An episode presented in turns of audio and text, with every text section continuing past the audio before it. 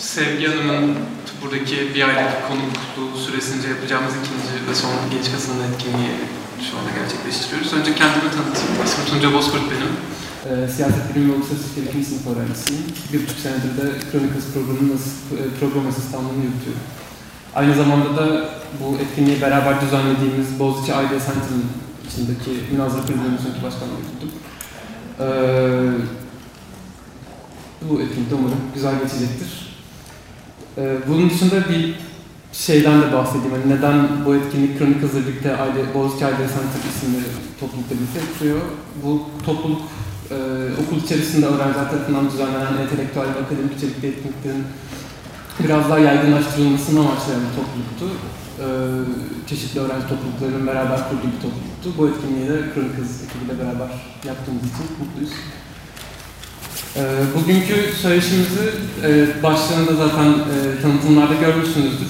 Bir edebiyatçının gözünden Türk-Alman kimliği ve göç isminde bir tema belirledik. Yani bu bağlamda gideriz büyük ölçüde. Ee, eğer ki aşina olanlarınız varsa Sevgi Hanım'ın e, geçmişteki yazılarıyla, kitaplarıyla, kitapları üzerinden çeşitli şeyler yapabiliriz. Burada kendisinin iki kimliği üzerinden gitmemiz daha doğru olacaktır. Bir edebiyatçı kimliği, bir de göçmen kimliği üzerinden.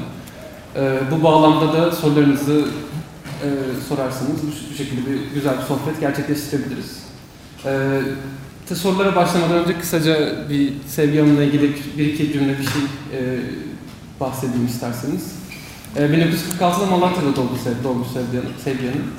E, Muhsin Ertuğrul, Berk, Beklan Algan, Ayla Algan, Haldun Taner, Melek Cevdet, Cevdet Tanday ve Nurettin Sevil'den tiyatro eğitimi almış.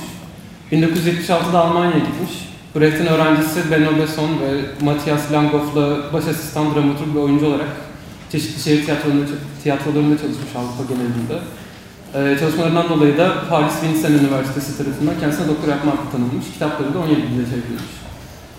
Ee, ilk başlama adımını atmak üzere kendi eseri bu temaya da rahat bağlayabileceğimiz Haliçli Köprü kitabı üzerinden birazcık kendi izlenimlerimle ilgili bir, şey, bir soruyla başlamak istiyorum ben. Ee, kitabın başlangıcındaki kısımda e, her şeyini bırakıp dilinin, kültürünü bilmediği yere giden bir kadın e, tasvir ediliyor ve bu bana şeyi hatırlattı. Ee, okulu bitirdikten sonra yurt dışına okumaya, e, çalışmaya vesaireye giden, hiç, yani dilini bilse bile kültürüne hiç aşina olmadığı bir yere giden kendim gibi insanları hatırlattı.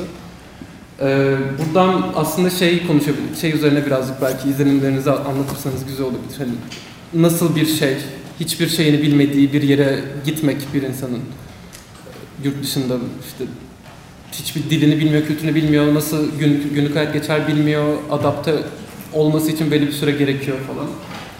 Nasıl bir şey? Böyle bir yere gitmek.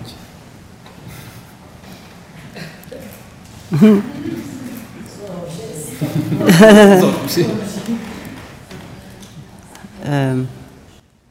Şimdi bir kere kendini trene atıyorsun. Tren yola çıkıyor. Yani geride gele dönemezsin. Ee, bir de ben artık tabii romanlarını yaz, romanını yazdığım için yolun şimdi benim romanda yazdığım yani sahneye koyduğum resimlerle anılar birbirine karışır. Yani acaba öyle miydi diye düşünüyorum. Mesela kız trende kadınların çoraplarını lastikli ya o naylon çoraplarını dizlerin altına sıyırmışlar. O iz bırakıyor orada. Ee, ve onlara bakıp mesela bu yolun daha uzun süreceğini düşünüyor çocuk. Çok genç bir kız çünkü. Ama mesela böyle bir şey ben hatırlamıyorum. Sadece çeşitli kadınlar vardı. Yani her sınıftan kadınlar vardı. İleri yıllarda, çok ileri yıllarda hatta şey düşünmüştüm. Ya ben Almanya gittim Türkleri tanımak için diye 3000 kilometre yol yaptım. Çünkü kendi sınıfının sınırları içinde kalsan İstanbul'da ne bileyim mesela mühendis kızlarını tanıyacaksın müteahhit ya da falan filan biraz bir orta sınıf. Orada öyle değildi yani orada mesela hayatlarını hayat kadını olarak kazanan kadınlar da işçi olmaya karar vermişler, yola çıkmışlardı örneğin. Onların kendi aralarında bir kavgaları vardı, onu hatırlıyorum. Bir de trende e, aspirin aldığı için hastalanan bir kızı hastaneye kaldırmak zorunda kaldılar. O da Yugoslavya'da çöl gibi bir yerde durdu tren. Saatlerce bu bekletildi yani. Şimdi o aspirin ne, o kız ne, o benim aklımda kalmış. Zaten Garcia Marquez, Marquez şey der, hayat yaşadığımız değil hatırladıklarımızdır. Yazmak için de neyi hatırladığı, nasıl hatırladığımızdır. Yani o aspirin mesela benim gözümde büyüdü. Yani neden orada stepte duruldu, bu kız nereye götürüldü falan. Ee, resimler zaten hiçbir şeyi ayırt edemiyorsun geldiğin zaman. Mesela Münih istasyonunda böyle birdenbire yabancılar, kadınlar dışarıya çıkıyor çikolata almaya falan.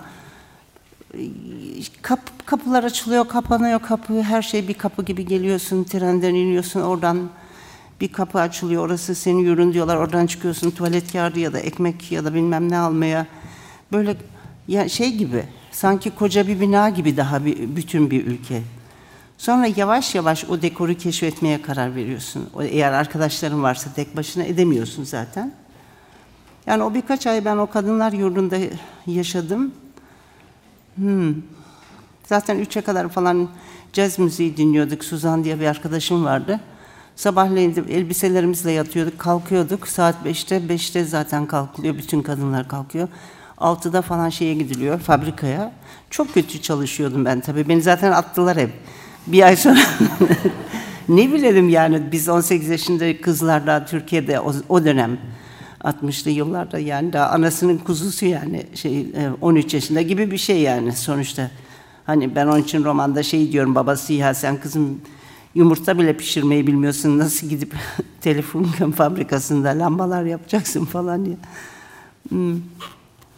Yani fazla bir şey hatırlamıyorum. Yalnız tabii ki şey güzel tabii hiyerarşiden kopup gitmiş olman, tam o sırada 68 döneminin başlamış olması, bütün sokakların dolu olması, heyecanlı genç kızlar, erkekler, bizim de politikleştirilmemiz mesela orada e, talebe birliği tarafından solcu olmamız, Vasıf Öngören mesela orada direktör falan, Brecht tiyatrosuna götürülüyorsun falan. Bunlar yani en güzel yanları emigrasyonun bu yani.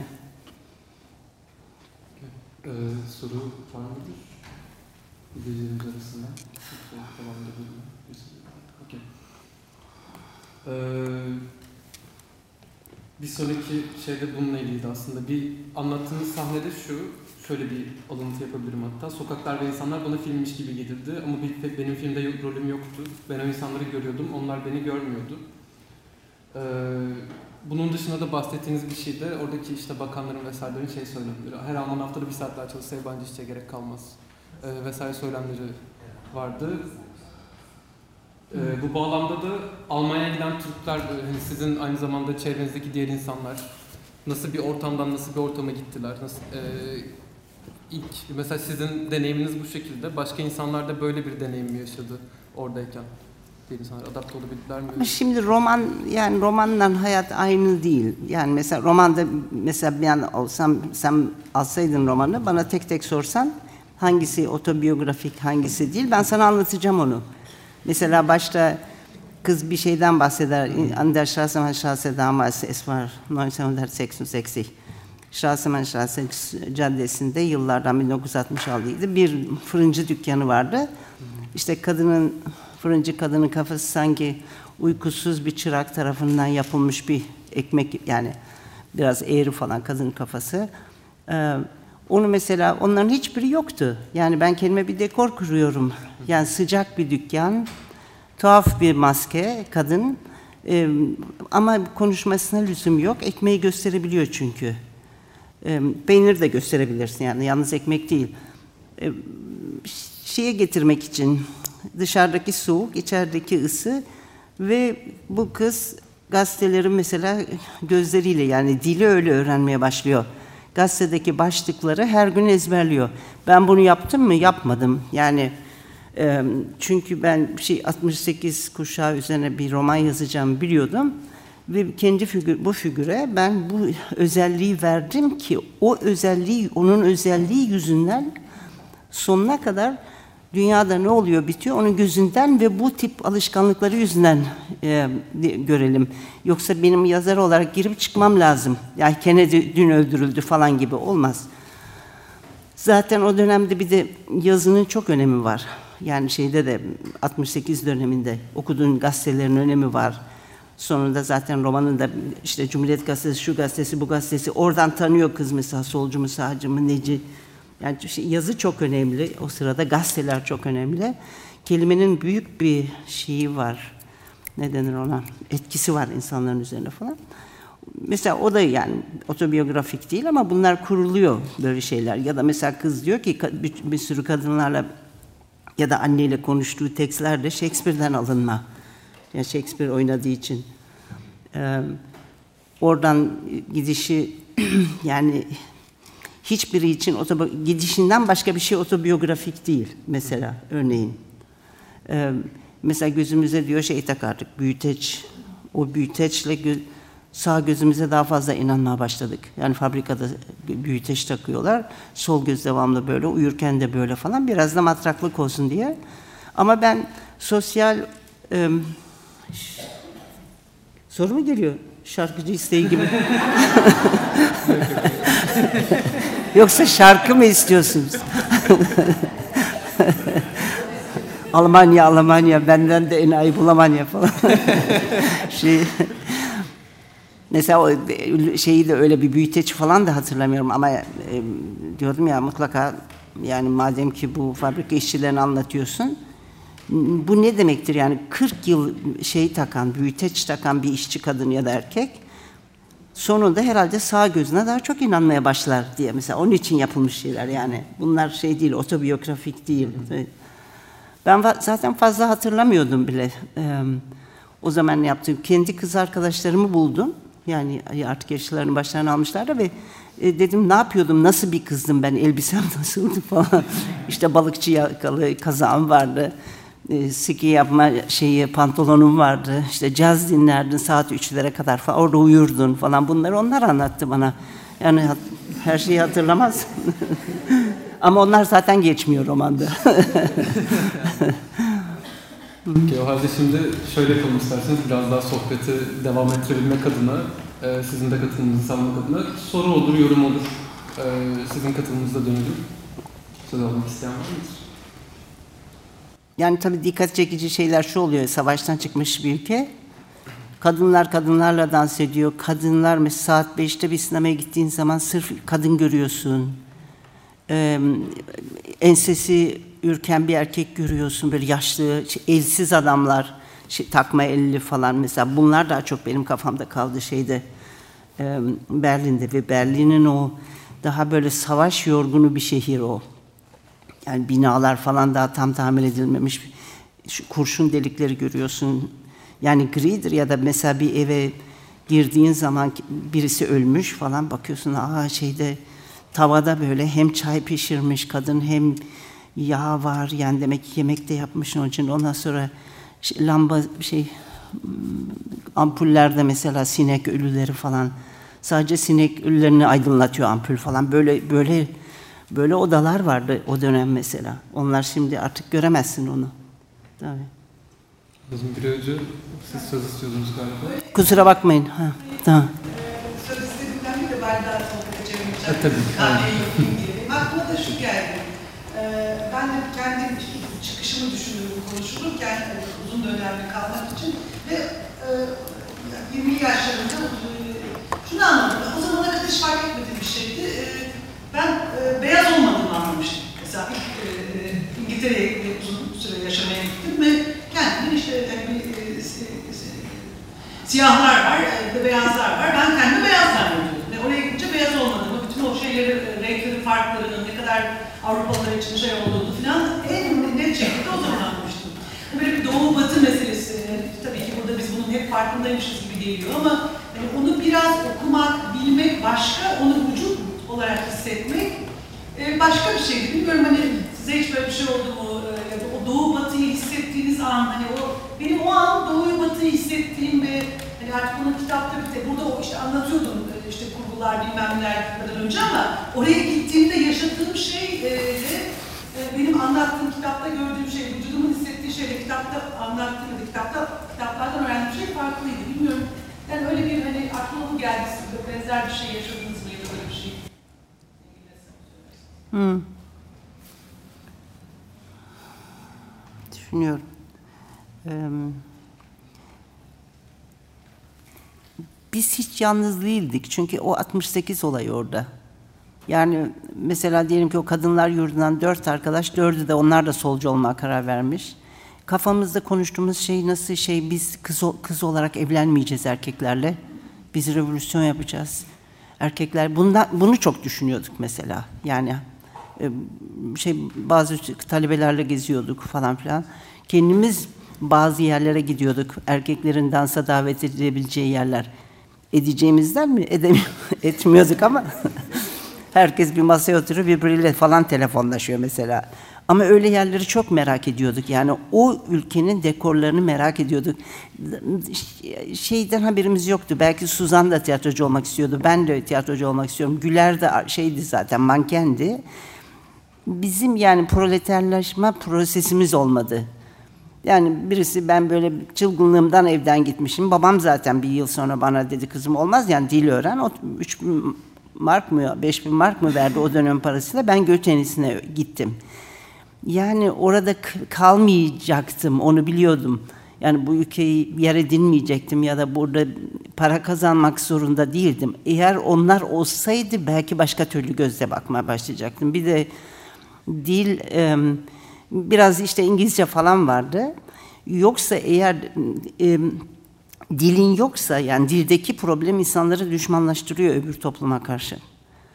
Yani mesela Türkiye'de diyelim ki bir adam, bir Türk adam, kadın e, gitse şey işini yaptırmaya, ondan sonra eve gelir ne der?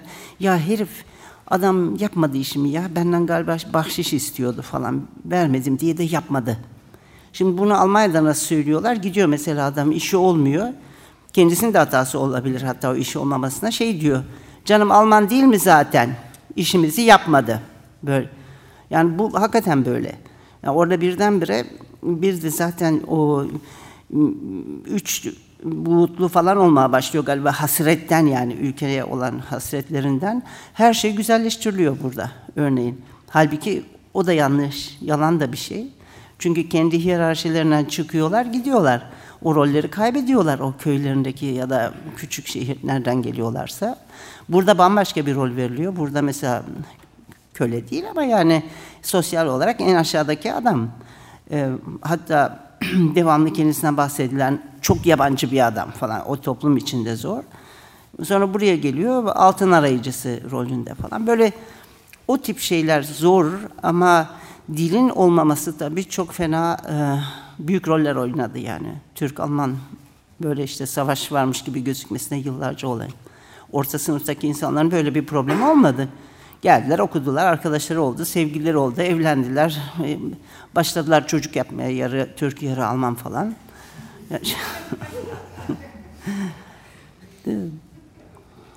Yani bir, öyle bir şey ben, ama ben çok gençtim yani, saftım da zaten. Tiyatroda falan aklım, e, fikrim. Yani tiyatro işte dediğim gibi e, seksüel revolüsyon falan, solculuk. Yani ya, mücadele edeceğimiz başka şeyler vardı yani. Şu kitabı okuyorum mesela Hegel'i veriyorlar. Şey, Engels veriyor mesela bana birisi. Engels okumak istiyorum. Engels'in de en okunabilecek kişinin Engels olduğunu düşünüyordum o zaman. Ee, okuyorum, okuyorum, seviyorum. Tam da anlamasam da bugün mesela bir Zeze'yi okumak gibi yani Zeze'yi de döner döner üç kere okursun anlamak için. Her seferinde bir tad alırsın böyle. Hmm, ağzın böyle tatlı bir tad verir. Tam da mesela deseler ki neydi onu anlatsana tam anlatamazsın. Öyle bir şey mesela. E, yani orada işimiz vardı onu demek istiyorum. Şeye bakmıyordum, topluma bakmıyordum. Belki ciddiye de almıyordum fazla. O da olabilir. Belki antifaşist yanımız olduğu için belki toplumu da içeriden şey yapıyordum belki. Hmm. Yani ciddiye almıyordum o insanları.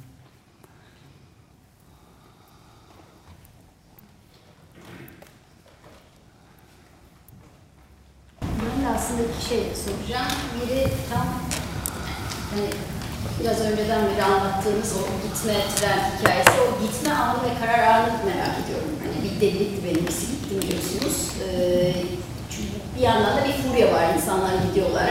Ama o biyografiyle gitmiyorsunuz, başka bir e, bağlamda gidiyorsunuz. Yine bununla bağlantılı olarak da Yani zaten kitaplarınızda e, Almanya'da yaşayan Türkleri anlatmıyorsunuz. Yani sizin temel derdiniz o değil, onu anlatmak değil.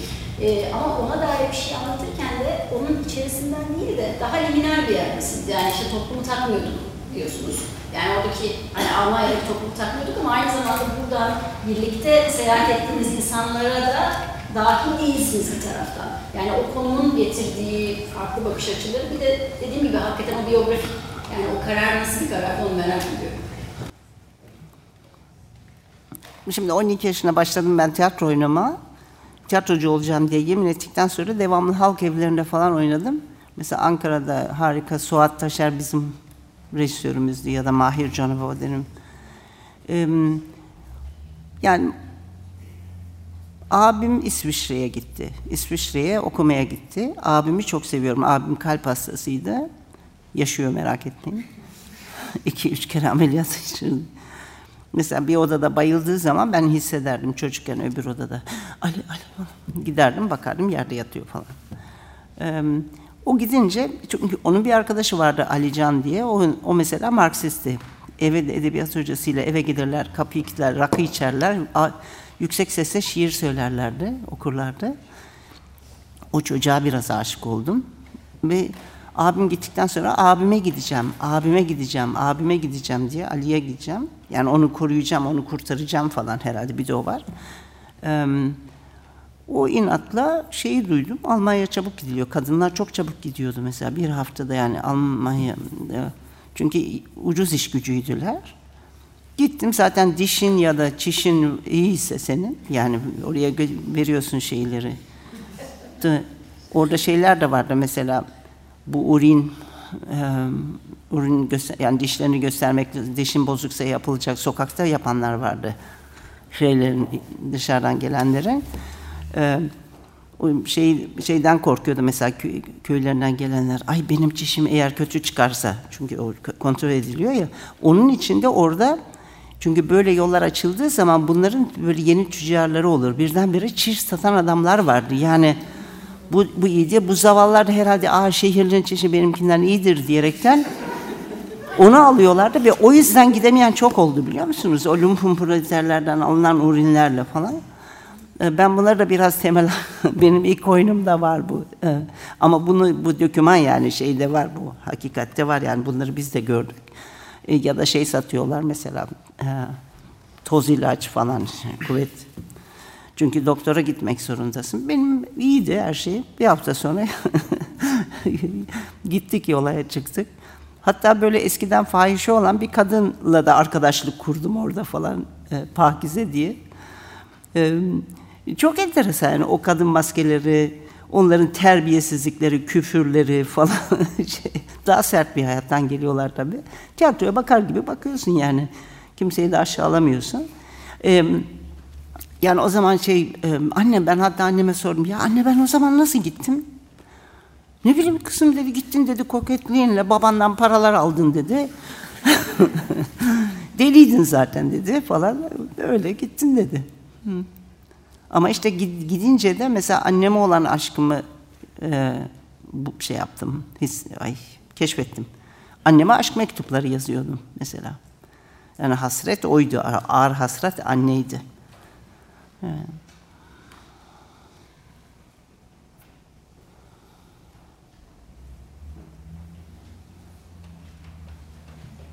Döndüğümde de bir buçuk iki yıl sonra ağaçlarından başka hiçbir şey hatırlamadım Berlin'in. Evet, hiç. Ya da zaten iki tane plak, üç tane de Brecht kitabı vardı. O plakları her gün dinledim biraz da o şarkıları da öğrendim. Arkadaşlarıma söylüyordum. Yani oranın bir şubesi gibi.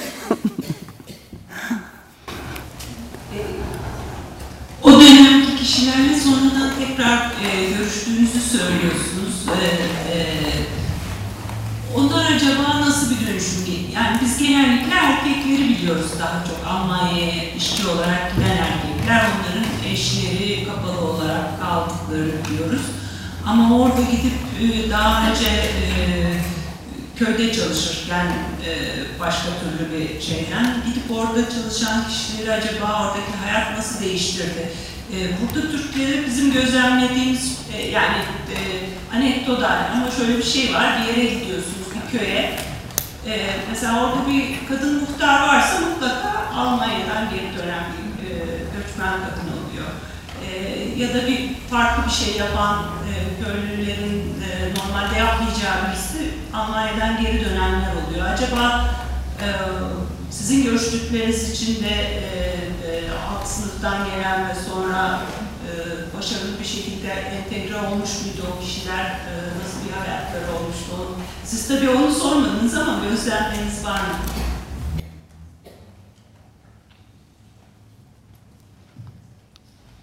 Yani ben 10 yıl sonra tekrar gittiğimde mesela eski komünist arkadaşlar komünist kalmaya devam etmişti. Çeko Çekoslovakya'ya gitmişlerdi falan. Hmm. Diğerleri belki Türkiye'de mal sahibi olmuşlardı. Daha başka türlü işlerde çalışıyorlardı. Politikaya yavaş yavaş atılmaya başlayanlar falan olmuştur. Yani görmedim, özel olarak da aramadım. Zaten Suzan da döndü. Güler mesela şey gelinlik dükkanı açmıştı falan. Fazla yani tanımıyordum. Şey unutmuştum zaten o insanları. Zaten yurtlar falan da dağılmıştı. Yurt kalmıyor. Yani çok da mesela şey sosyal demokratların Alman sosyal demokratlarının bir dergisi vardır Forwärts diye. ileri so. Ee, onlar bana şey sormuşlardı. Bir, bizim için bir şey yazar mısınız? O dönem değil. Yani ben kitaplar yazmaya başladıktan sonra ben de yazarım dedim. Oturdum bir şey yazdım. Ee, onlara faksladım. Sonra Arte bir portre çekmek istiyordu ve şeyde başlatmak istiyordu. Bu kadınlar yurdunda. O kadınlar yurdu da Forwärts'in yani bu derginin e, binası olmuş. E, Willy Brandt binası ve yan, yanında da Forwärts. Çıktık. Git, aa Bayan Özdemir hoş geldiniz falan işte bizim için yazı yazdınız biliyorsunuz. Evet biliyorum falan. E, odayı dedim göstermek istiyorum. Yaşa, kaldığım odayı o birkaç ay. O da onların redaksiyon odası. Benim yazdığım hikaye 20 yıl sonra o odada çıkmış. Yani benim 18 yaşında yattığım oda. Böyle bir şey de kaldı aklımda.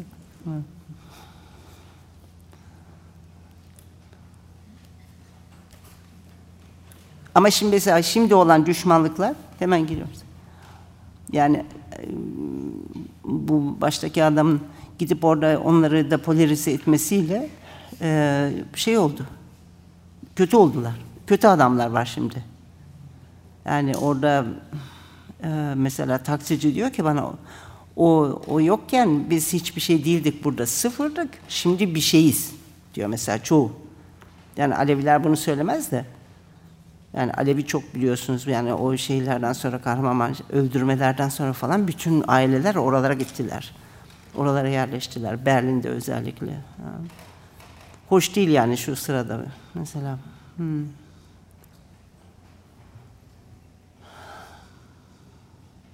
Biz siz bir şey soracaktınız pardon. Önce. Açık mı bilemedim açık galiba. Ben e, Olcay'ın e, sorduğundan, söylediğinden biraz devam etmek istiyorum. Şimdi biz size oraya göç eden daha çok işçilerle ilgili sorular soruyoruz ama sizin göçünüz o grubun içinde değil. Siz biraz yani annenizin dediği gibi deli kız olarak e, bayraklar açıp gitmişsiniz. Ee, onun için oradaki yaşantınızda e, başka bir yerde galiba yani şeyde değil o e, iş tamam girip e, bir fabrikada çalışmışsınız ama o bir süre değil mi? Yani e, sonra hemen tiyatrolarda mı çalışmaya başladınız? Bir dakika. Yani işçi tırnak içinde işçi olarak bulunmadınız orada. Yani 6 ay falan bulundum. Sonra zaten Peki. ameliyat olmam gerekiyordu Guatır'dan.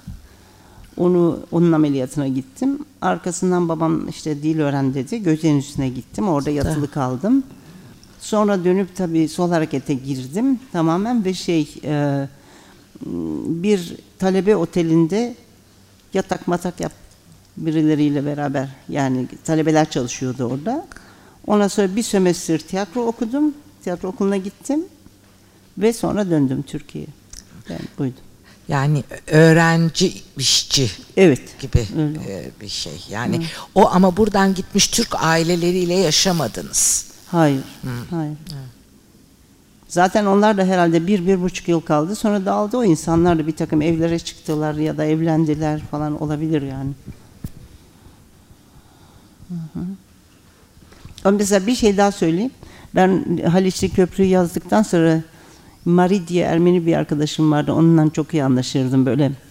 Sigaralar, biralar içerdik, meyhaneye giderdik. Öğleden sonrası falan kafamız tabii dönerdi.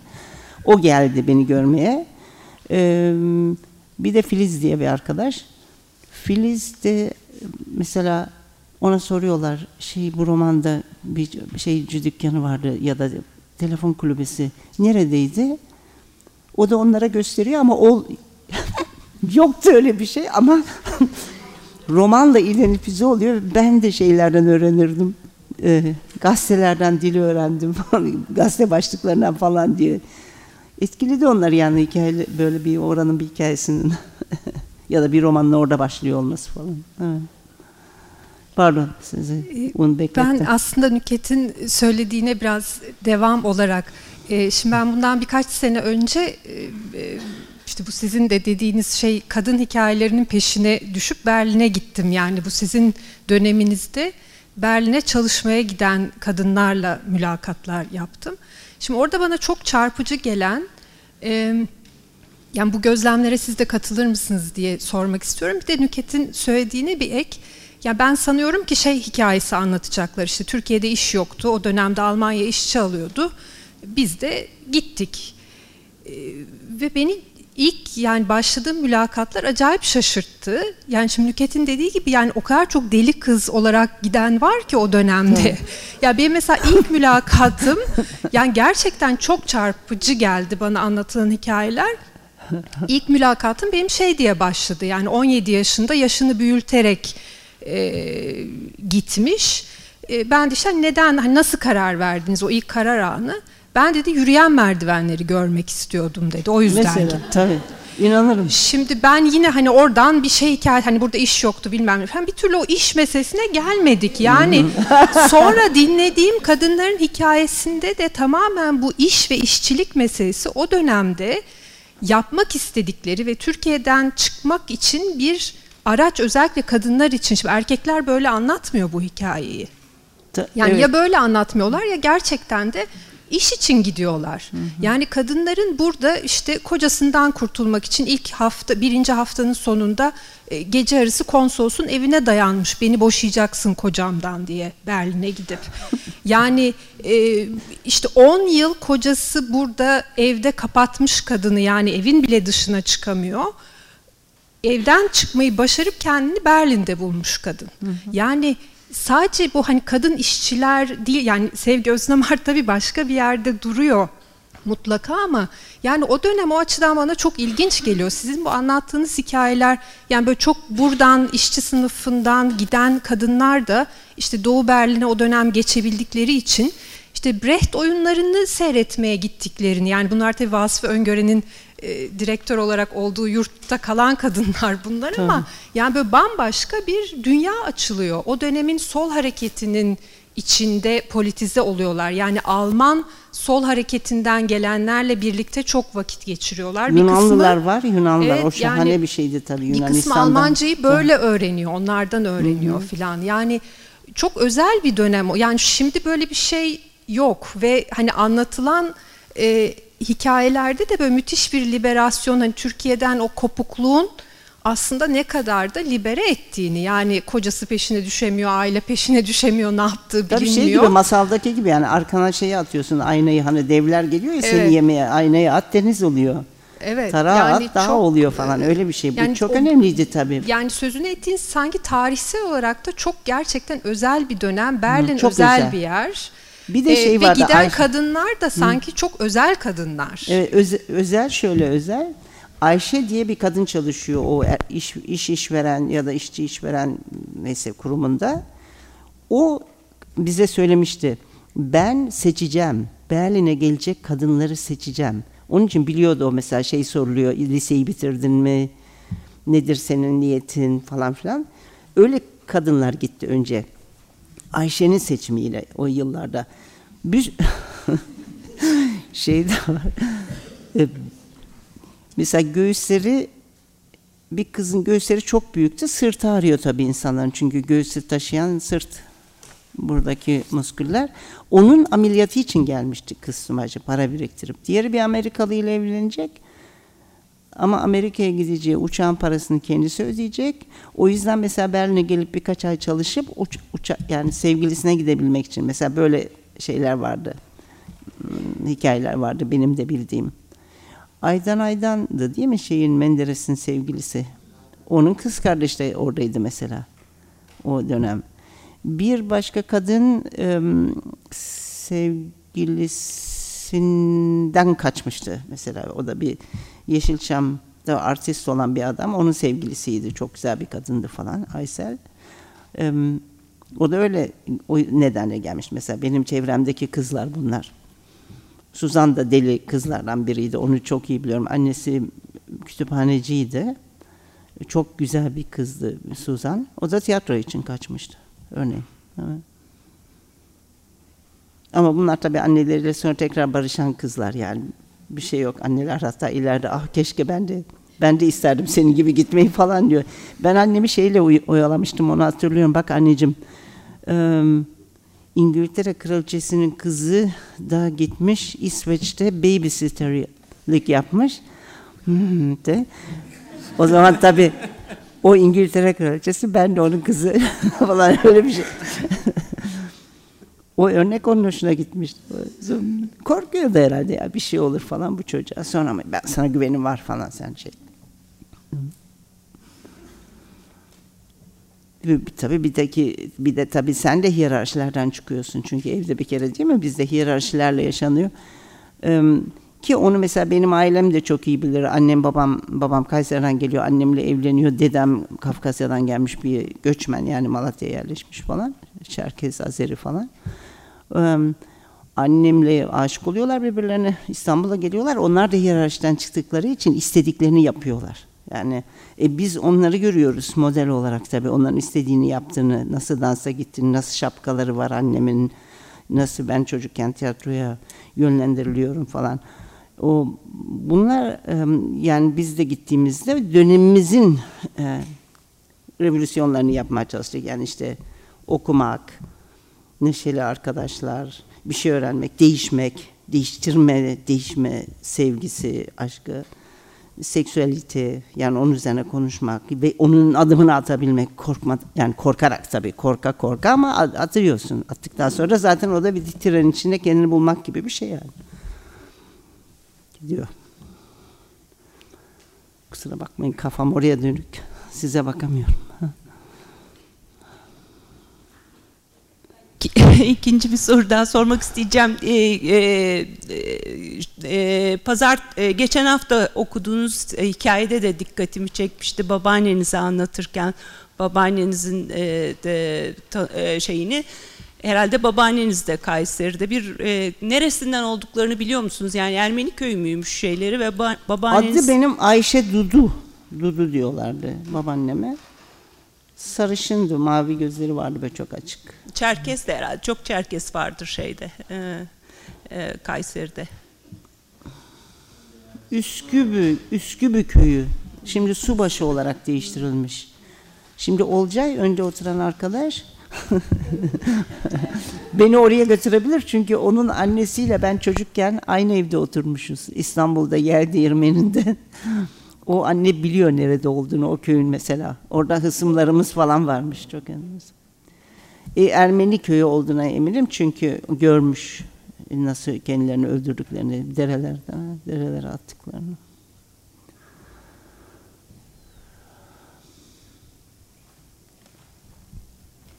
Biraz konuyu değiştirecek gibi olacağım ama nasıl serbestsiz değil mi her şeyi sormakta?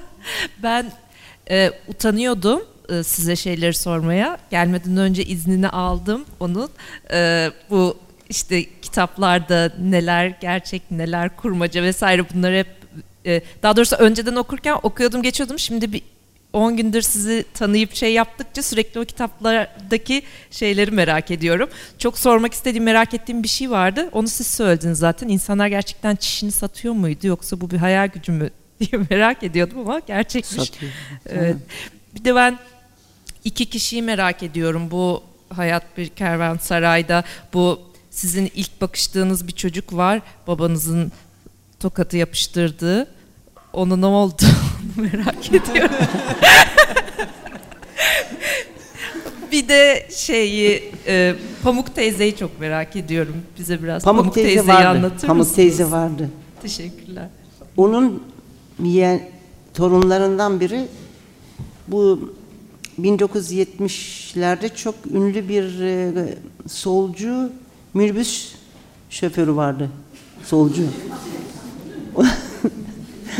Hep böyle bezleri asardı falan işte. E, İstanbul'da Kadıköy tarafında. O onun torunuydu. Annem o kadını yolda görüyor. Bize böyle eve hep böyle insan alınır dışarıdan yani yardıma ihtiyaç ihtiyacı olan insan bazen böyle kızlar şeyler eve alınırdı. Belli bir yere kadar getirilirdi falan mesela evlendirilir ya da e, Seher diye de öyle bir kız vardı. Bir inşaat işçisinin kızıydı falan. Öğretirdi annem ona işte şunu bunu falan filan. Öyle Pamuk teyzeyi çok severdim ben. Evet. Saçları bir gecede ağarmış falan. O vardı evet. Pamuk teyze. Öbürü. Çocuğu hatırlamıyorum canım. o orada herhalde karpuzun yerlere dökülmesini yazabilmek için yaz, yapmışımdır o numarayı. Babamın da bana tokat attığını sanmıyorum.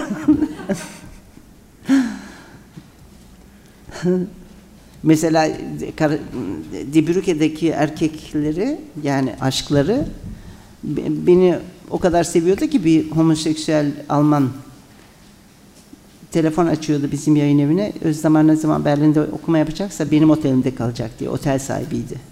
Ondan sonra bana da böyle şeyle ah ne güzel aşkların olmuş senin falan. ne yapacaksın? Buyurun. Sevgi Hanım, ben e, e, bir yazar hassasiyetiyle e, kimlik konusuna e, sizin ilk e, gittiğiniz dönemle şimdiki arasında tabii çok büyük fark olduğunu düşünüyorum. Bir göçmen kimliğinin E, ve e, bir anlamda e, reisimizin e, yaklaşımlarında da bir açıdan entegrasyonun ne kadar önemli olduğu söyleniyor. Bir açıdan entegrasyonun e, ne kadar kimliksizleştirdiği dolayısıyla özellikle Almanya'daki ve Avrupa'daki Türklerin kendi kimliklerini korumaları, bunun içinde e, sosyokültürel özelliklerini e, çok özenle korumaları söyleniyor. Ama bir başka açıdan Türkiye'deki farklı kimliklerin de yok olup entegre olmasının özellikle İslam kimliğine entegre olmasının ne kadar önemli olduğu vurgulanıyor. Siz Almanya'dan baktığınızda Almanya'daki Türkler açısından bunu nasıl görüyorsunuz? Değişik kesimlerdeki çok hafif bir değindiniz farklılıklara, ay- ayrılmaya, gidişe ama o farklılığı da göz önünde bulundurarak nasıl görüyorsunuz? Ben sizden duymayı çok arzu ediyorum. Yani durum iyi değil. Eskiden mesela gençler sokaklara Deniz Gezmiş'in resmini asarlar duvarlara. Yani çocuklar genç tabii ki bir yere gidecek, bir harekete gidecek genç insan. Kuşağı başka öbür kuşaklardan ayırıyor kendini. Sola giderlerdi. Sola gitmek de fena bir şey değildi. Çünkü utopi solda. Hiçbir zaman sağda değil. Bir de birkaç tane kitap okuyacak. Yani başlayacak konuşmaya, tartışmaya falan. O bitti. Şimdi dindarlaştırılıyorlar. Yani gü- 2000 tane mi kaç bin tane cami var e, Almanya'da. Ben birisiyle konuşurken şeyle bir Sedu'yu ön ismini unuttum. Altmaya. Böyle kalın dudak. Şişman bir adam. Ee, Yahudi camiası beni istemişti onunla konuşmam için. Ben sormuştum niye bu kadar cami yapıyorsunuz? Yani camileri kuruyorsunuz ama sonra kontrol ediyor musunuz orada verilecek vaazları? Bundan 10-15 yıl evvel. Yaparız biz falan yani böyle bir virüs gibi bir hastalık var. Yani bu Türkiye'de de var. Benim gözlemlediğim kadarıyla Avrupa'da var tabii. Liberalizm. Yani bu liberalizmleri aşkına böyle şeyler yapıyorlar. O zaman kontrol etsin. Niye yani onlar başörtülü kadını şeye sokacaklar, öğretmen olarak sokacaklar. Tamam git ama bakalım bu çocukları rahat bırakıyor mu o kadın? Bakıyor musunuz ona? Yani bizim başımıza bela oluyor. Bizim hele şimdi, hele şimdi artık her şey ideoloji. Yani işit bir yerde insanları öldürdüğünde e, bunların arasında akrabalık, bir ideolojik akrabalık olduğu ortada. Yani o tip insanların seviniyorlar onlar içlerinden. Çünkü öyle bir şey olmasa bu televizyonlara çıkardıkları başörtülü böyle çuval girmiş gibi, çuvala sokmuş gibi başörtülü kadınlar ya da falan onlar mesela başka türlü konuşurlar. Onlar biz e, İslam şey yapılıyor, kirleniyor, pisleniyor. Bunlar konuşuluyor. Yani sokağa bu iş için çıkmıyorlar. Yani sokağa çıksın o zaman işi de telin etsin diyelim ki. O zaman gösterir bunu. Bunu yapmıyorlar. Yani onlar bizi de üzüyorsunuz. Yani hani böyle şeyler söylüyor, söyleniyor ama biz eşit değiliz falan filan. Niye? Bunlar bu din bunların e, bu dinde böyle bir şey olduğunu söylüyor işit. O halde bu dinden dolayı geliyor. Mesela ben öyle düşünüyorum. Yani bu çok kötü bir yere geldi orada durum. Çok fena polarize edildi Türkler. Kompleksleri de olduğu için, kompleksiler çünkü. Türklerin batıya karşı, e, sözün meclisten dışarı diyeyim hadi. kompleksleri var. Demek ki e, kendilerine kendilerinden yani nefret ediyorlar battan. Demek ki kendilerinden nefret ediyorlar der mesela Zizek ya da karılarını kapatıyorlar. Demek ki dinlerine karşı güvenleri yok. Mesela adamın teorileri bunlar. Yani yalnız Müslümanlardan bahsetmiyor Zizek. Şeyden Avrupalıdan da bahsediyor. Onlar da diyor işte liberalizm ve şundan bahsediyor ama kendisi tam tersini yapıyor falan diyor. Onları da şey. Benim en hoşuma giden adamlardan biri Zizek. Çünkü o da liberalizmin bir fundamentalizm olduğunu söylüyor. Yenilik istiyor. Başka türlü düşünme istiyor falan. Um, enteresan bir adam. Evet. Yani durum iyi değil. Yani şeyi bile ben gördüm mesela bir tanesi ona kavuşacağım günü bekliyorum. Anlamamıştım ne olduğunu. İşitli herif. Ona kavuşacağım. Versinler şunlara 65 tane şey virgin karı. Nedir o e, şey? Milleti öldürmesinler bak. Değil mi bunlar yani? Biraz para, biraz karı böyle. Karılar içinde yüzecekler falan. Ay. Ne ne çok fena. Durum korkunç.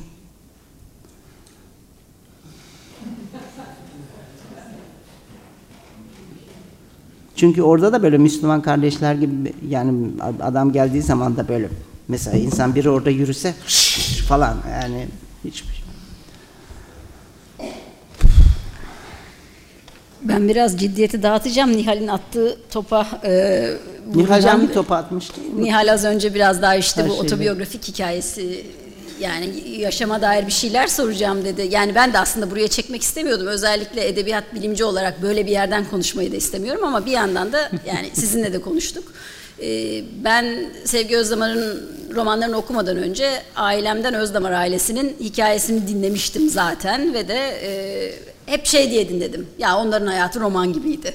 Yani öyle bir sıfatla dinledim. Bir taraftan da yani bu yani hayat temsil ve kurmaca üzerine düşünmek için bir vesile aslında bir yandan. Çünkü biz birinci sınıfta öğrencilere ilk öğrettiğimiz şey hayatımı anlatsam roman olur diyen insanların yok kardeşim olmaz roman yazmak için başka bir şey gerekiyor. Yani o başka bir şey olduğu için roman oluyor zaten. Az önce verdiğiniz örnek de çok önemli bir örnekti o gazete küpür örnekleri e, onunla bağlantılı. Yani biraz onun üzerine düşünüyorum çünkü e, yani ben de gerçekle kurmaca örtüşse ne olur diye bir yazı yazdım. Bundan yola çıkarak yazdım onu ve e, yani niye benim anneannem e, sizin annenizi babanızı anlatırken kullandığı sıfatlarla e, sizin tabii ki aynı şey değil ama bu kadar benzeşiyor. Yani o ben dinlediğim ve okuduğumu e, bir arada düşündüğümde benim hafiften tüylerim ürpermişti bu nasıl oluyor diye. Yani o temsil meselesiyle ilgili belki biraz konuşabiliriz diye düşündüm. Temsil dediğim ne? Yani bu işte otobiyografik bir roman yazıyorsunuz. Onun içerisinde bir takım unsurlar var hayata ve gerçeğe dair. Onu nasıl metne dönüştürüyorsunuz? kurgunun parçası haline geliyor. Tabii ki birebir gerçeklik diye okumuyoruz biz onu ama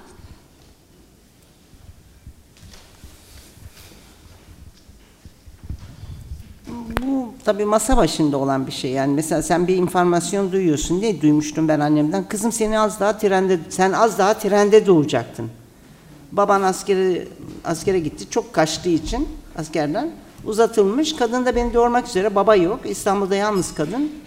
Bir tek Pamuk teyze işte. Ve şey trene biniyor. Anadolu'ya gidiyor. O yüzden beni orada doğuruyor işte. Üç ay sonra falan babam geldi aldı bizi götürdü. Ee, bu informasyonu ben duymuştum trende. Trenleri ben çok severim. Yani içim acırdı böyle oradaki. Hem severdim böyle bir e, insanlar, hayvan var içinde falan. İnsan kendini iyi hissediyor orada. Bir sürü hikaye giriyorlar, çıkıyor insanlar. Hep bir şey diyorsun. O zaman tabii hendi falan yok. İnsanlar birbirine anlatıyor yani oturdukları yerde. Bu şeyi e, ama mesela masa başında yani benim bir masaya oturduğum zaman notum şu kadardı. Annemin karnında trende. Ee, annemin karnında da başlayacağını bilmiyordum. Yani bu işte o iki benlik var ya biri orası bir hatırlama mekanı beyaz kağıt. Önce askerleri gördüm. Niye askerleri görmeyi ben yazmamışım, not etmemişim. Askerleri gördüm. Bu şeyden de gelebilir. Berlin gibi bir yerde oturuyorsun. Yıkık duvarları hala görüyorsun ya da Hitler filmleri geçiyor. Ee, askerler oradan bile girmiş olabilir. Mesela asker mantosu yani şeyin 90 bin ölmüş ve daha ölmemiş askerler tarafından taşınan mantolar askıya asılıyor. Ee, askerler tarafından. Yani kızı öyle tarif ediyor mantoyu. Bu şeyde olabilir. Ben Besson bana benim rejisörüm Hamlet'i sahneye koyuyoruz. Bana dedi ki sen de askeri oyuna git. Hamlet'in peşinden git devamlı dedi. Bütün yani oyun boyunca sen Hamlet'in peşinden giden asker olacaksın. Tabii beni erkek yaptılar. İşte ağır bir manto verdi bana Ezio kostümcü. Böyle yokuş bir şey, çok zor yürümesi zor olan yokuş bir sahnede oynuyoruz. Çok ağır bir mantoydu ve kokuyordu çünkü parça parça şeyler yapıştırmıştı. Kumaşları yani değişik değişik kumaşlardan. Beni bir de tabii asker kaputları üzerdi. Yani o zavallılar böyle koca koca gözleriyle acaba oraya sütlaç yemeye girelim mi girmeyelim mi? Hani tatilde oldukları halde korkuyla davranırlardı falan. Bu e, ya da şeyi de görürdüm ben mesela Bursa'da Emir Arı bizim komşunun şeyini silerdi kötü davranılırdı o adama falan mesela. Yani bütün bunlar mesela birdenbire o asker şeyinin içine girmeye başlıyor. O mantonun, o insanların trende gördüğü.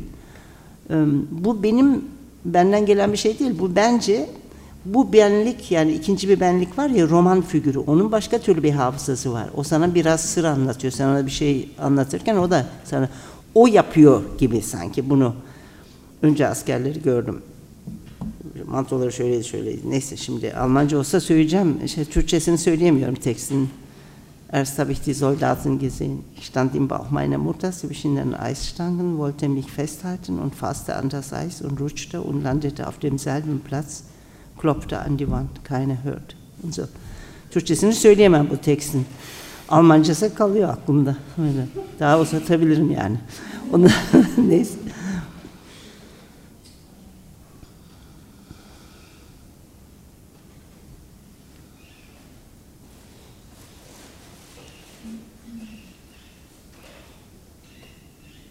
Dille ilgili. Bir kahve versenize.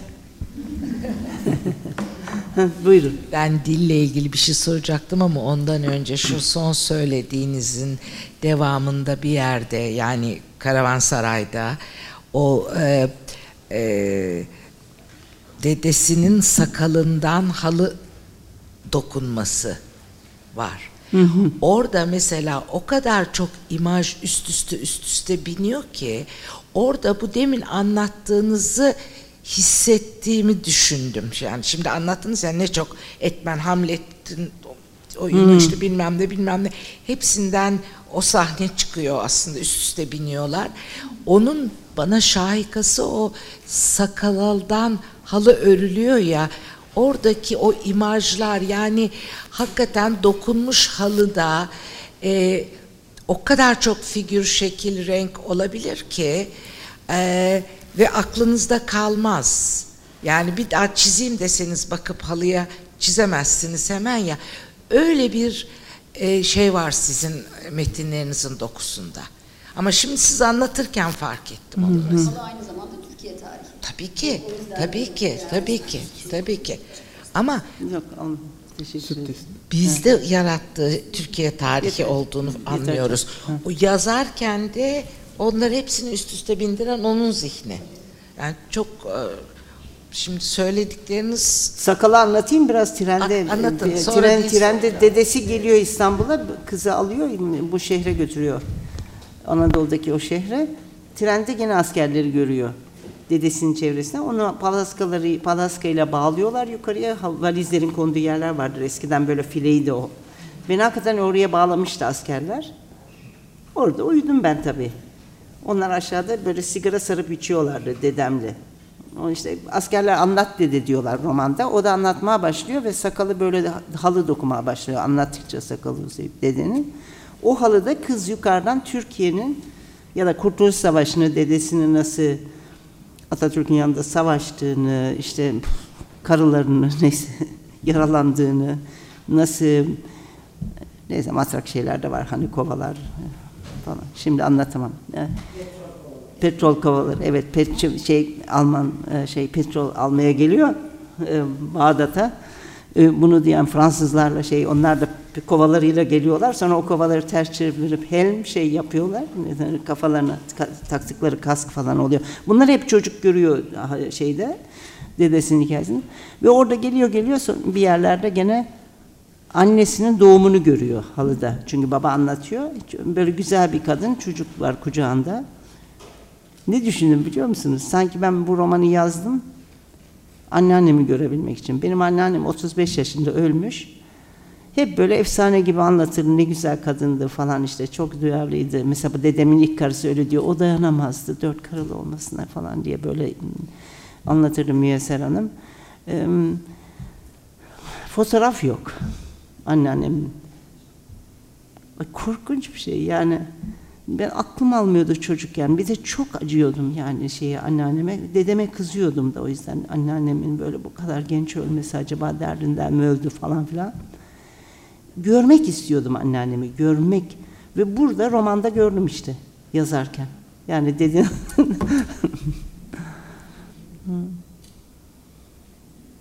İnsan zaten sevdiği ve kaybettiği insanları da bulabilir yazarak. Yani Marilyn Monroe'yu da çok seviyorsanız onu da yazarak bulursunuz.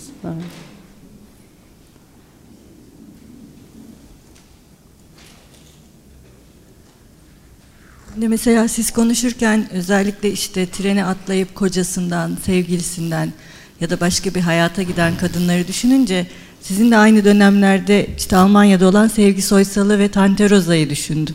Ve acaba Tante Rosa bize o kadınları mı anlatıyor diye düşündüm mesela şimdi. Tam da oradaki... Çok severim Tante Rosa'yı. Ve Sevgiyi şey, de severim. Evet, acaba oradaki hani Türkiye'li kadınları mı anlatıyor gibi bir şey ne bileyim Ha. kafamda canlandı şimdi. Bir de şey siz hiç tanıştınız mı? Yani Sevgi Soysal'la. Ankara'da bir kez. Ha, Almanya'da karşılaşmadınız. Evet. Onun kocası Özdemir Nutku o Mümtaz, zaman. Mümtaz Soysal sonra evlendi. Ha, o üçüncü kocası. O benim akrabalarımdan biri o. Evet. Anne tarafından. Evet. Yani kendisiyle tanışmadım Mümtaz Bey'le ama şey e, sevgiyi Ankara'dan. Tamam. Ankara Birlik sahnesinde bir film gösterisi vardı orada merhabalaşmış. Ben de Almanya'da karşılaşıp karşılaşmadığınızı merak ettim. Hayır, or, Yani- oraya gittiğini bile bilmem. Hmm. Ha. Belki işte o tam Tante Rosa'nın yazıldığı dönemlerde. Belki siz de gördüğü kadınlardan birisinizdir diye düşünmüştüm. Ha, ha.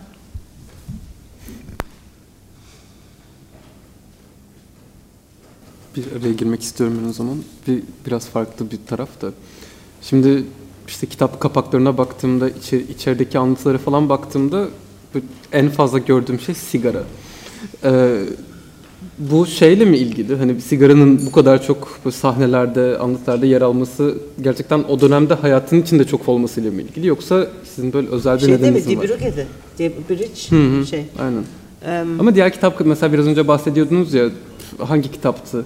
Ha, e, dede- kapağında var falan. İşte siz aynı zamanda hayattan şeylerde de anlatıyorsunuz falan. Hayatta çok olmasıyla mı ilgili yoksa sizin özel bir, bir, bir özel bir nedeni mi var? Bu kadar fazla içeride olmasının. Bir kere mesela 40'lı yılların 50 yılların filmlerine bak herkes sigara içiyor. Biz böyle gülmekten geberiz Paris'te ar- arkadaşlar Jovi'nin filmlerinde. Aa arkadaki de sigara içiyor. Aa oradaki de içiyor. Aa da içiyor falan. Herkesin elinde bir sigara var. Bizim yani 70 60'lı 70'li yıllarda mesela İşçi Partisi'nde Türkiye İşçi Partisi'nde herkes sigara içiyordu böyle eller ortada bir el millet oraya. yani sigarayla solculuğu ben bir araya getiriyorum. Yani düşünme prosesi şeyi falan. Mesela ben oyuncuyken çok az sigara içerdim. iki tane sigara içerdim falan. Oyun ya- yazmaya başlayınca sonsuz sigaralar içtim. Ondan sonra yazmayınca da içmeye başladım. Sonra biraz daha düzelttim falan. Evet. Evet. Solculukla sigarayı yani bir solcunun olmazsa olmazı mı diyorlar ya da en önemli aksesuarı sigaradır diye. Öyle de bir bölüm var zaten. Tamam.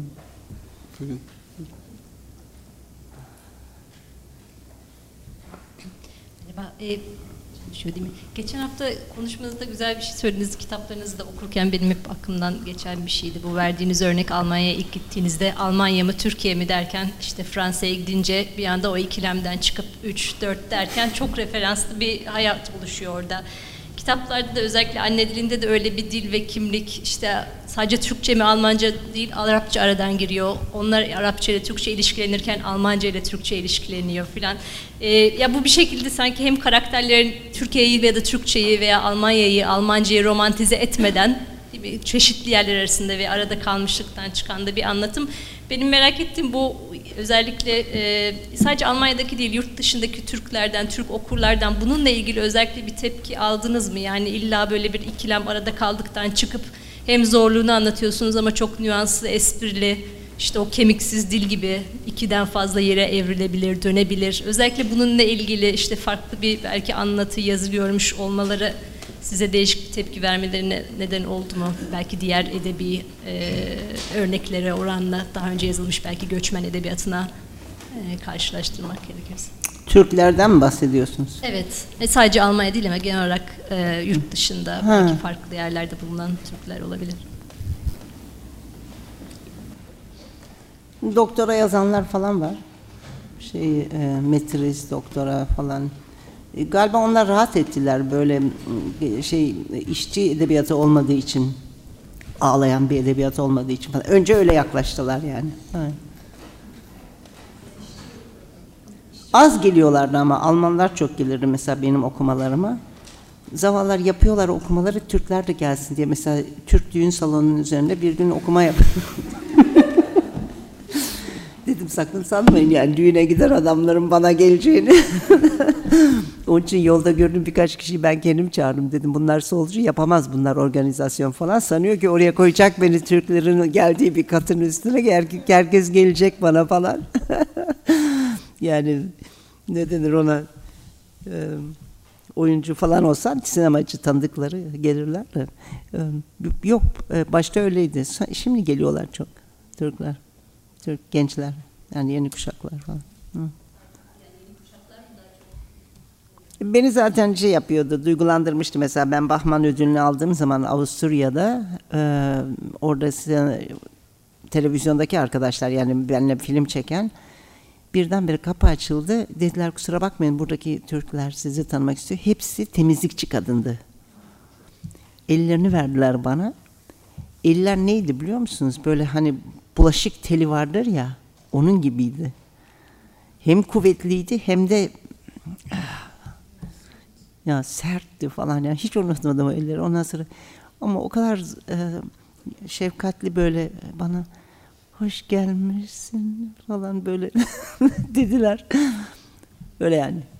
El verip gittiler. Tabii. Almanca bilmiyorlardı zaten nasıl yani okusan da ben Almanca okuyorum sürekli falan.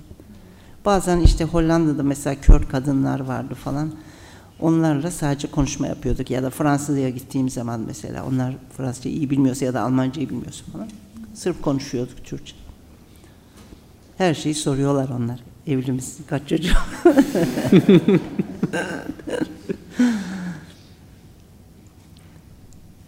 O kör olan kadın da benden çok telefonlaştı yıllarca. Ses.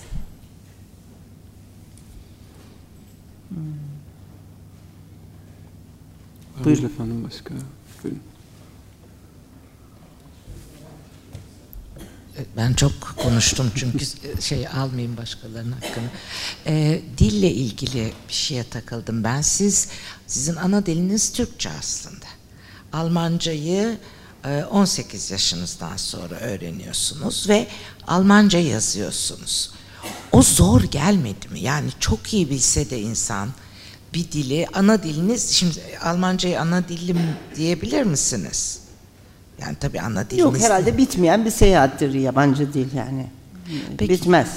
Yazmak peki zorlamadı mı? Hiç düşünmedim hangi dilde yazayım diye. Otomatikman Almanca. çıktı. Otomatikman Ha, Almanca. Peki. Belki vücut ritmim artık Almancaydı. Alman. Çünkü mesela pencereyi açıyorsun simitçi geçmiyor. Mandal yok. Mandalcı yok falan. Ey karpuz o da yok falan.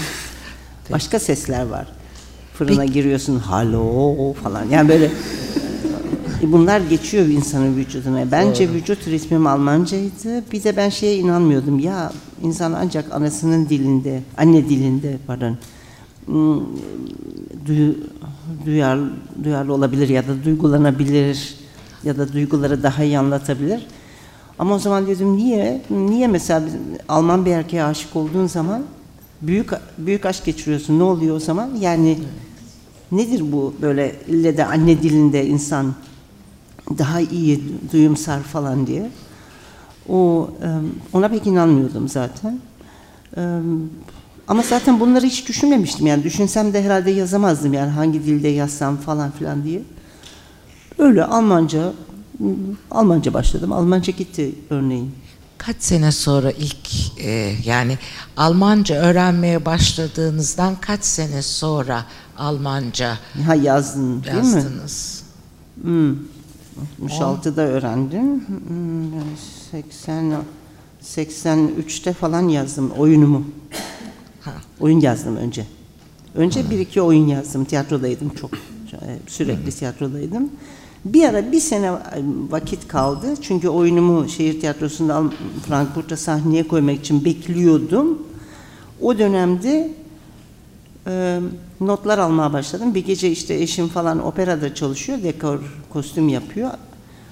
Smetana'nın e, satılık gelin ya da nişan. Onu yapıyorlar. Dramaturg gelmiş, rejisör gelmiş. Ben çok seviyordum bu üç adamı da. Güzel yemek yaptım onlara. Bir tanesi kiloluydu, şişmandı, doymadı. Peynir de getirdim falan.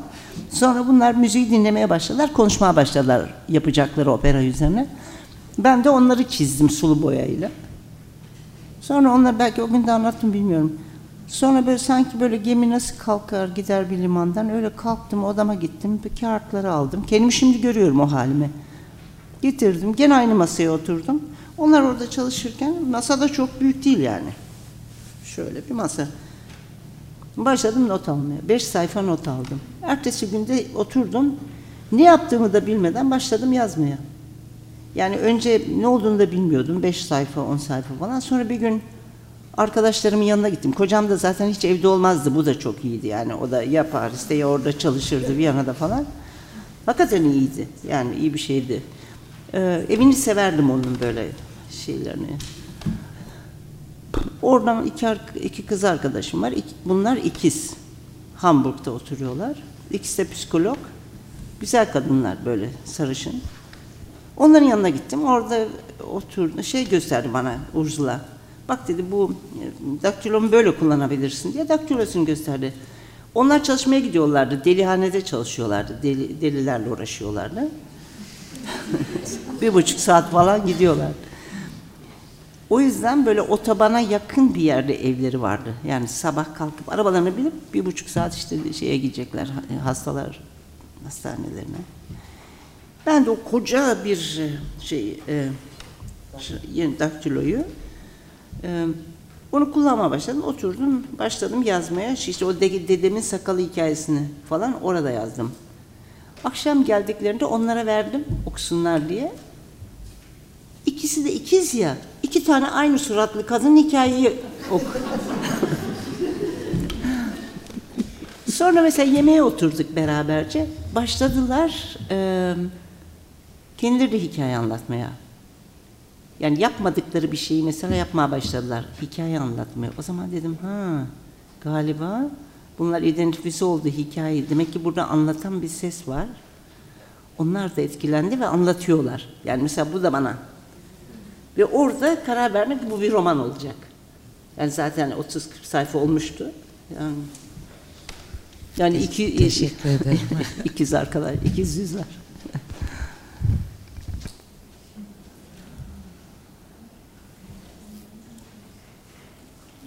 Buradan devam ederek hiçbir noktada, başta değil belki ama sonunda ya bu Almanca, bu dil iyi bir dil oldu mu, bir eksik mi, kötü mü, acaba iyi yazabildim mi, dille ilgili ama söylüyorum.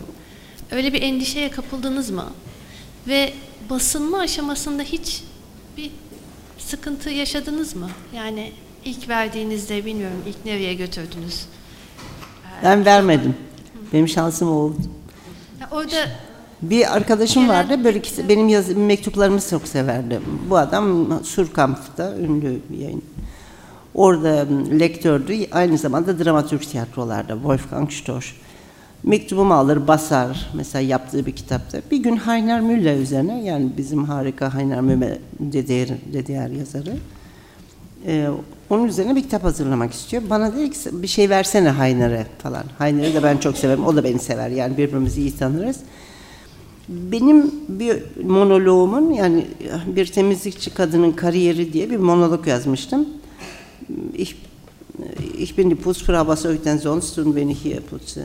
Wenn ich hier nicht putze, ich, in meinem Land war ich Ophelia. Ben temizlikçi kadınım. Eğer burada temizlemezsem ne yapabilirim ki? Kendi ülkemde Ophelia'ydım diye başlıyor. O monologu çok sevmişti Hayner. Altına da dedi ki şey dedi, altına da altyazı olarak şeyi koy. Almanya hatıraları. Bir temizlikçi kadının kariyeri Almanya hatıraları. Öyle bir şey. Onu ben ona ithaf ettim. O kitaba girdi. Bir de çok komik bir resim verdim. Bir İngiliz kadının fotoğrafını çekmiştim Londra'da. Prolet kadın biriyle konuşuyor. Heiner Müller'e çok benziyor. O kadın bunu Heiner Müller olarak duvarıma asıyorum diye bir de yazı yazdım. Ay, sen ne kadar şeysin işte küstah tatlı bir şey. Heiner'in de hoşuna gitti. Bunu okuyor. Heiner Müller'in lektörü kadın. Rothbuch Verlag o zaman. Beni aradı. Ben dedim yani bittim o hikayenizi. Sizinle bir kitap yazmak istiyorum dedi. Yani ben daha Kervansaray'ı yapıyordum. Kervansaray uzayacak onu biliyorum. Beş yıl falan sürdü çünkü. Varsa e, işte şeyi de tanıyor. Bunu koyacağım bir kitap yapacağım dedi bu hikaye. Arkasından işte oyunum vardı zaten Karagöz'ün Almanya. Bir hikaye daha yazarsanız sizinle hemen bir kitap yapmak istiyorum dedi. Yani şansım oydu. Bana sordular. So. İşte zaten onu yaptı. Ondan sonra da Bahman ödülünü aldım. Kervansaray'ın o dede bölümüyle. Evet. Hayır düşünmedim şeyi yani zorlanmayı ya da bu da olmadı. Almanca diye düşünmüyorsun zaten. Bak mesela şimdi ben Türkçe metin yazdığım zaman aynı şeyi orada da soruyorum. Ya bunun ritmi oldu mu? Şu kelimemi mi koysam oraya bunu mu ha koymasam mı? Koyayım mı o kelimeyi koymasam mı? Bu bazen bir gece sürebilir. Yani o kelimenin de e, cambaz gibi şeyin ipin üzerinde düşmeden gitmesi gerekiyor. Düşebilir çünkü. Onu hissetmeniz lazım. Düşüyor mu, düşmüyor mu? Düşecek mi, düşüyor mu, düşmüyor mu? Mücadele bu. Yani ne ne Almanca kelime ne Türkçe olması önemli. Ritim, ritmi nasıl? Ritim doğru mu? Ritmi doğru mu? Ben Yani öyle hissettim ben. Kısa bir şey daha sorayım mı? Hı. Hiç basılmayan bir yerlerde bekleyen saklı yazılarınız var mı? Ya Hamlet Ahmet diye ben bir oyun yazdım. Çünkü Hamlet'i ben benim dünyada en sevdiğim oyun. Bir de Türk aydınlarının tragedilerini ben Hamlet'in tragediyasına benzetirim. Yani çok şey bilirler. Hakikaten biliyorlar ama bunu bir türlü yerleştirmiyorlar yani çünkü başlarında bir kral var. Yani hani Hamlet'in iti oğlu itin teki dediği kral. Yani o herif. Yani bu o yüzden söylüyorum ya bu bir aynı zamanda da Türk köyündeki bir hikaye yani mesela benim babaannemi almışlar ko- kocası Dokuzuncu orada gidince ikinci, abisine vermişler. Yani ikinci koca o. Bu şey gibi ya, ya hamle, yani köy hikayesi falan bizdeki böyle mal gitmesin diye kadını alıyorlar abiye veriyorlar vesaire. Yani mesela şey Hamlet'in arasında kardeşiyle evlenir kocasını falan öldürülen kocasını. Şey yapmak istedim böyle matrak bir şey yapmak istedim Hamlet Ahmet'le. Hamlet e, sonra İngiltere'ye yollanmaz yani Shakespeare'in oyunda olduğu gibi Almanya'ya yollanır işçi olarak. Sonra da dönüp ticaret yapar amcasıyla. yani kendisini öyle oldular ya. Yani bu böyle bir oyun. Genco Erkal çok sevmişti. Genco'ya yollamıştım. Gel dedim senle koyacağım bu oyunu falan. Hiç dedi bu kadar Shakespeare'e bu kadar daha yakın değil, görmedim falan dedi. E ben de etkilenerek yani Shakespeare dilinden yazdım zaten. Gelecekti fakat e, pasaport alamıyordu barış davasından dolayı. Ben onu Schaubühne'de koymak istiyordum kendisiyle. Öyle kaldı o oyun. Türkçe duruyor bir yerlerde. Toparlamak lazım ama işte nasıl olacak?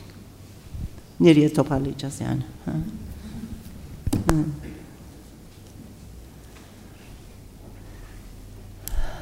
Var mıdır söz almak isteyen?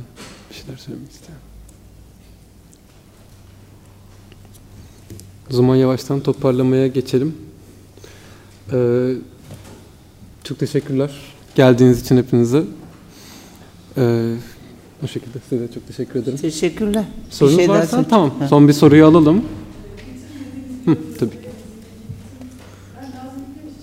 Araştırmadım ama merak ediyorum. Müzikle ilgili bir e, geçmişiniz var mı? Var.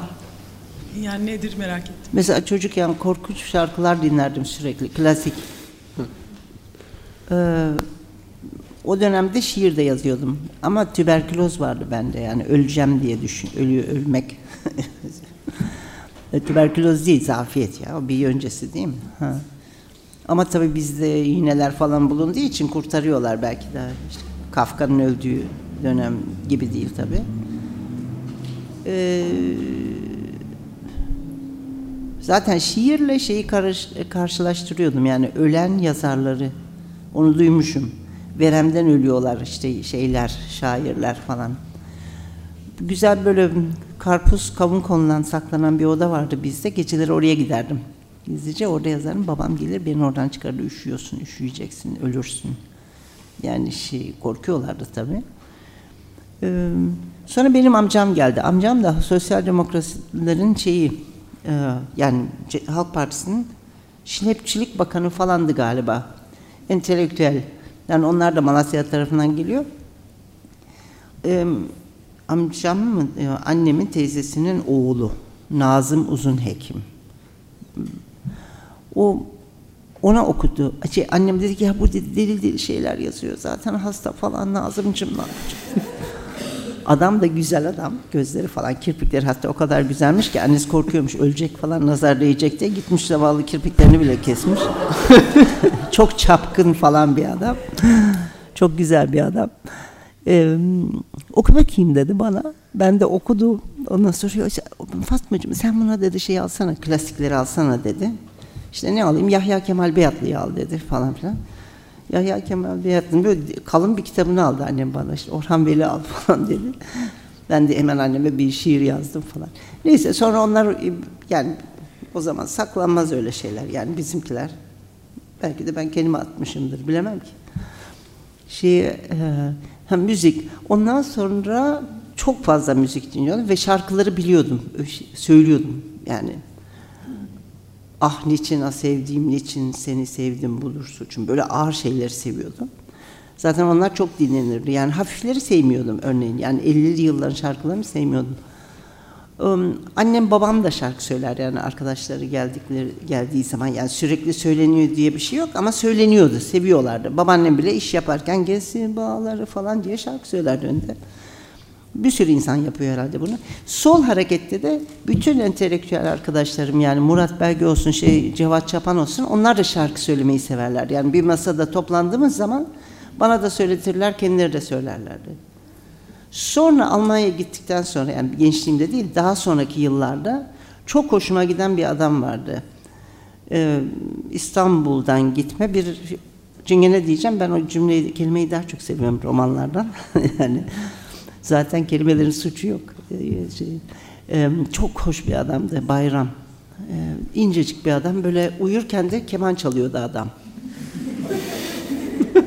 Hakikaten bir gece beni evine çağırdı. Ben bunlara gidiyordum. Bir meyhanede şarkı söylüyordu. Ben de gidiyordum. Solcu bir meyhanede. Ben de gidiyordum. Ben gidince para yağıyordu onlara. Kadın yiyenleri var. Yani bana da elime bir tef veriyordu. Sabah dörde kadar şarkı söylüyorduk biz.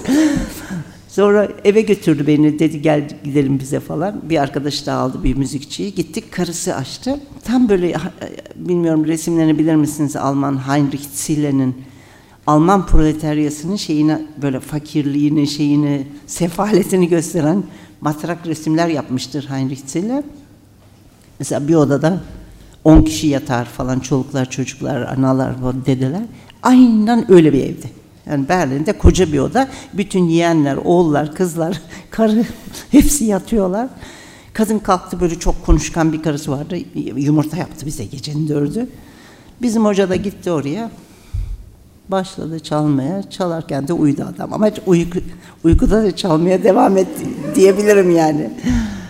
Çok seviyordum. O da benim sesimi tanıyordu. Sesimin nelere gidebileceğini. Hadi sevgi, bunu sen sola şey solo olarak mesela verirdi bana. Şey bazı şarkıları falan. Çok çalıştım onunla yıllarca. Sonra ut öğrendim kendim. Tam öğrenemedim tabii. Çok zor böyle 50-60'dan sonra ut ama çok istiyordum hep. Saatlerce böyle 9-10 saat. Kulağım çok iyi. Çok iyi bir kulak var eski. Yani şey her şeyi de duyuyor falan hala.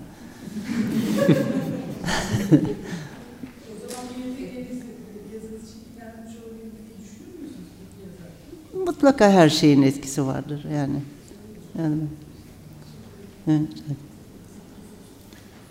Başka bir şeyler söylemek isteyen var mıdır? Yoksa o zaman bitirelim yavaştan. Çok teşekkürler geldiğiniz için. Hoşçakalın. Rica ederiz. Hepinize teşekkür